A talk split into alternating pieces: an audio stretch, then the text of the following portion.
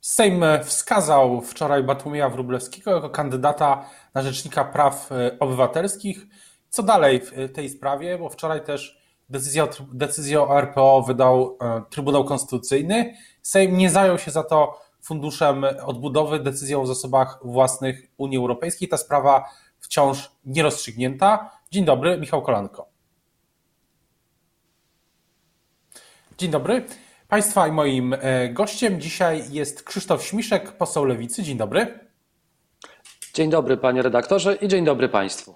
Chciałbym zapytać na początek, czy ma pan żal do kolegów i koleżanek z Koalicji Obywatelskiej, że nie poparli w symbolicznym e, głosowaniu e, pana Piotra Ikonowicza na kandydata na Rzecznika Praw Obywatelskich. Głosowanie symbolicznym, ale oczywiście też ważnym formalnie. No, wczoraj mieliśmy trzech kandydatów, w tym dwóch kandydatów strony demokratycznej, bo nikt o zdrowych zmysłach e, nie powie, e, że pan profesor Patyra czy Piotr Ikonowicz to nie są kandydaci, to nie są osoby, którym bliskie są wartości demokratyczne państwa, e, państwa prawa, które powinno przestrzegać praw człowieka. I muszę przyznać, że z dużym zdziwieniem przyjąłem taki asymetryzm w wykonaniu Platformy Obywatelskiej czy Koalicji Obywatelskiej. Oczywiście z wyjątkami, za co dziękuję i Partii Zielonych, i Inicjatywie Polskiej, i kilkorgu posłów, posłom Platformy Obywatelskiej, bo e, lewica, jeśli e, ma głosować za demokratycznym kandydatem, to głosuje i cały klub lewicy zagłosował za kandydatem e, koalicji obywatelskiej. No niestety koledzy, koleżanki z koalicji wstrzymali się od głosów, od głosu, głosując na Piotra Ikonowicza. Dziwne zachowanie, nie rozumiem tego, bo jeśli to Platforma Obywatelska jest tą, tą partią czy tym środowiskiem politycznym, które najczęściej tresuje i dyscyplinuje inne partie demokratyczne, w tym lewicę, do tego, że trzeba iść ręka w rękę, że PiS jest najgorszym wrogiem e, i trzeba razem, wspólnie podejmować działania, to zupełnie nie rozumiem tego także symbolicznego pytanie, głosowania, bo przecież jesteśmy w mniejszości. Pytanie, czy to będzie miało wpływ e, na te kolejne ustalenia opozycji, w innych e, ważnych sprawach, czy, czy klimat, e, jaki mamy klimat teraz po tym, po tym głosowaniu? Czy to, czy to wpłynie na, cytując panią e, minister Bieńkowską, jaki teraz mamy klimat w takim razie na opozycji? No, klimat szczególnie między lewicą a koalicją jest powiedziałbym, tak jak dzisiejsza pogoda, nie najlepszy. Czyli nie, nie, nie, dlatego, dosyć szaro jest paru tygodni. Dosyć szaro, dokładnie, szaro pochmurno. E, to dla mnie naprawdę jest niezrozumiałe. To jest dla nas też e, w pewnym sensie bolesne jako dla lewicy, ponieważ e, tak jak powiedziałem, ten, ten asymetryzm włącza się Platformie wtedy, kiedy, kiedy trzeba poprzeć kandydata lewicy, czy trzeba zrobić z lewicą jakiś, e, jakiś krok. Oczywiście lewica jest na, po stronie demokratycznej, po stronie opozycyjnej i zawsze we wszystkich e, kwestiach ważnych dla Polski e, będziemy starać się, i to już udowadniamy, współpracować z resztą opozycji. W tym miejscu też bardzo chciałbym podziękować kolegom i koleżankom z, z Polskiego Stronnictwa Ludowego, którzy właściwie całym klubem zagłosowali za kandydatem, który pewnie w niektórych elementach jest y, no, obcy czy trudny do przełknięcia dla ludowców. Ludowcy Właśnie, zachowali się jak trzeba. Jest, jest, jest pytanie o to, co dalej, bo są różne koncepcje właśnie społecznych, y, niejako rzeczników praw obywatelskich, czy, czy i chyba też Lewica ma taki koncept, jeśli chodzi o właśnie pana Piotra Ikonowicza. Na czym to mogłoby polegać? No, jak widzimy, wszystkie znaki na ziemi, na ziemi, na niebie wskazują, że Bartłomiej Wróblewski nie zostanie wybrany rzecznikiem przez Senat, bo musi uzyskać senacką większość, a do Urzędu Rzecznika Praw Obywatelskich zostanie wprowadzony komisarz polityczny, no bo taki jest tak zwany wyrok tak zwanego Trybunału Konstytucyjnego. Polki i Polacy zostaną bez opieki, bez wsparcia niezależnej instytucji i trzeba zrobić wszystko, żeby ten obowiązek ustalenia ustrojowego organu, jakim jest RPO, przejęli społecznicy. I mamy adwokatów, radców prawnych, organizacje pozarządowe, które już dzisiaj wykonują te zadania, ale uważam, że Piotr Ikonowicz jest taką osobą, którą absolutnie lewica powinna wesprzeć i to zrobi, tak aby jego działalność skupiała się nie tylko na wybranych kwestiach, ale poszerzał swoją, swoją ofertę dla, dla społeczeństwa. Głosowanie w Senacie najpewniej 12-14 14 maja, w, jeśli chodzi o pana Wróblewskiego, no ale z tych w kuluarach ja słyszałem przynajmniej, że politycy Jarosława Gowina, i chyba nawet zaczynają to mówić y, oficjalnie, mówią, że oni teraz będą wskazywać, jeśli pan Wróblewski zostanie odrzucony, to pan poseł, to oni zostaną, będą wskazywać nowych y, czy kolejnych, kolejnego kandydata, E, też w kuluarach mówiło się o pani senator Lidii Staroń. Co, wte, co wtedy? Jakby pan się do tego odnosił? No, oczywiście nazwiska nie znamy, no ale gdyby to była właśnie Lidia Staroń.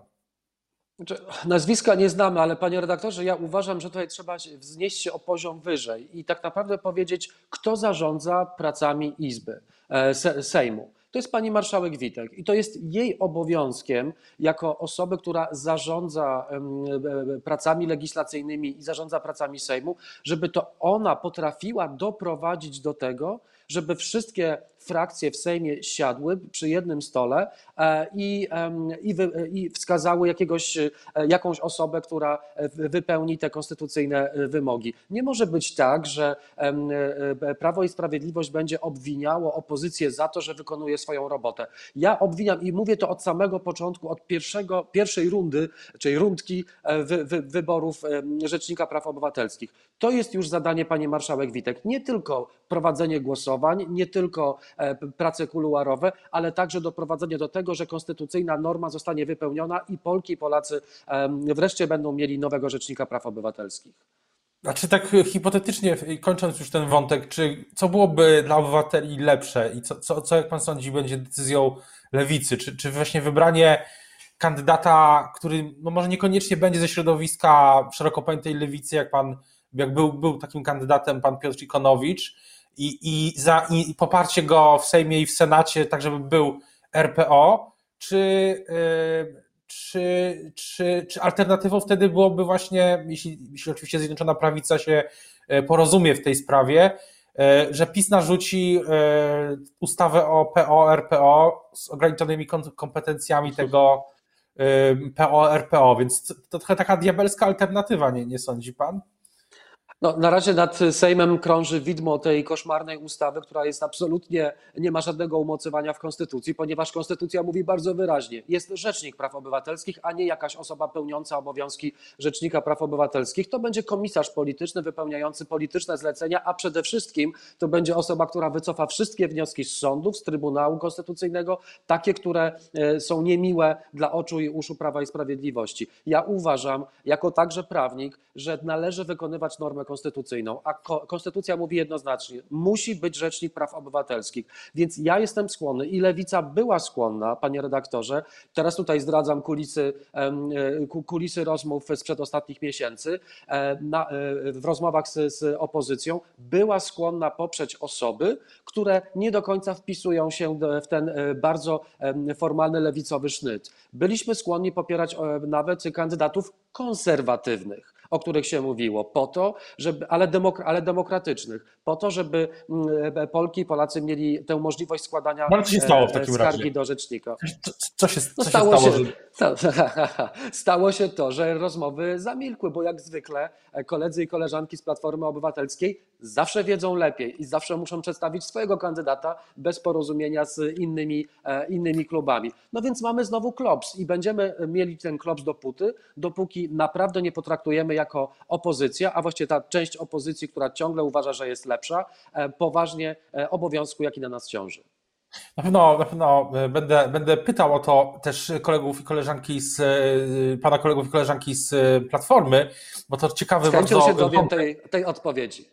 Ciekawy wątek. Na pewno w, w poniedziałek może, może się to też już uda na antenie naszych, naszego programu. Natomiast chciałbym zapytać o coś innego, bo Sejm zajął się tymi kandydaturami i to już jest zamknięte, zamknięte głosowanie, ale nie było głosowania nad zasobami własnymi Unii, Unii Europejskiej.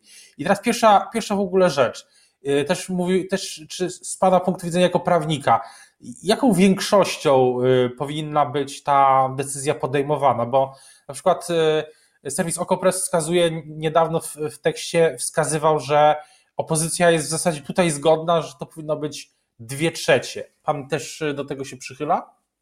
Absolutnie. Ja też jestem tym jednym z głosów w naszym klubie Lewicy, który prezentuje, e, czy też jest proszony o, o opinię i prezentuje moją, e, moją perspektywę. Dwie trzecie dlatego, że zgodnie z przepisami konstytucyjnymi, w sytuacji, kiedy nasz kraj przekazuje w pewnym sensie, a nawet nie w pewnym sensie, ale realnie e, uprawnienia organizacji na rzecz organizacji międzynarodowej, taka ratyfikacja powinna odbyć się e, kwalifikowaną większością dwóch trzecich głosów. Dlaczego? Dlatego, że oddajemy w decyzyjność w zaciąganiu mm, zobowiązań na rynku międzynarodowym organizacji międzynarodowej. Więc ja uważam, że większość taka zwykła nawet jest niewystarczająca, nie mówiąc już w ogóle o jakimś absurdalnym pomyśle ratyfikacji małej, czyli przez rząd e, zawiadamiając e, prezydenta, bo to jest to, za, za coś takiego grozi zarzut złamania podstawowych podstawowych przepisów prawa. Ja rozumiem, że Jarosław Kaczyński ma e, problem e, ze swoimi koalicjantami. Rozumiem, że chce sięgnąć prawą ręką do lewego ucha i obejść swoich koalicjantów, ale dwie trzecie to jest ten moment, e, w którym, czy to jest ta, ta sytuacja, wokół której opozycja jest zjednoczona i mówimy jednym głosem. To jest tak ważny akt dla naszego państwa, że powinna odbyć się za zgodą większości, zdecydowanej większości parlamentarzystów. Też, no dobrze, ale pytanie, czy lewica w takim razie, czy ma już stanowisko w tej sprawie, jak głosować nad tymi zasobami własnymi, co, co robić, bo też no, takie mam wrażenie, że, że, że, że jest pewna dyskusja.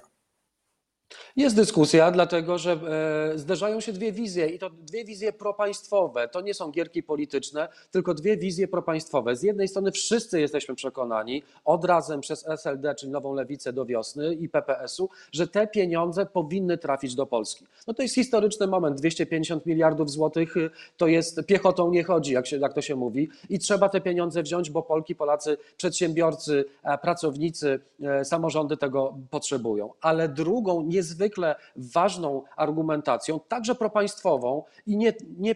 To nie jest politykierstwo czy, czy, czy uprawianie polityki, tylko to jest wizja tych pieniędzy, które będą wydawane w sposób, które są um, przejrzysty, w sposób, który jest przejrzysty i, i efektywny. I Lewica postawiła warunki. My przeprowadziliśmy, panie redaktorze, nie wiem jak inne kluby, ale my przeprowadziliśmy przez ostatnich tygodni, przez ostatnie tygodnie konsultacje społeczne. Każdy poseł zapytał swoich samorządowców w swoim okręgu e, o opinię, jak ten fundusz powinien wyglądać. E, I okazuje, dostaliśmy kilkaset odpowiedzi. Naszym postulatem jest to, żeby 60% tych pieniędzy było wydawane przez, były w gestii samorządów, żeby znacznie dofinansować e, edukację i służbę zdrowia. Nie widzę żadnej odpowiedzi ze strony rządu.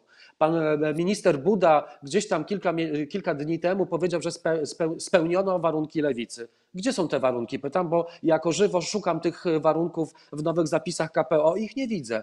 Więc w naszym klubie podejmiemy decyzję wtedy, kiedy będziemy mieli pewność, że Fundusz Odbudowy, który będzie przecież źródłem pieniędzy dla KPO, e, e, będzie tak skonstruowany, żeby można było go poprzeć. Dzisiaj na razie rozmawiamy i podejmiemy decyzję w ostatniej chwili, a nie będziemy wysypywać się z informacjami na 2-3 miesiące przed głosowaniami, bo mamy już przesłuchy, panie redaktorze, że ten e, KPO, znaczy ta, ta ratyfikacja e, nie będzie głosowana nawet na wtorkowym posiedzeniu Sejmu, bo jak wiemy, nagle przerwano posiedzenie Sejmu i we wtorek się spotykamy w przyszłym tygodniu i nie będzie głosowana nawet w maju. Niektórzy mówią, że nawet będzie głosowane w sierpniu, więc mamy dużo czasu e, i będziemy patrzeć na ręce władzy.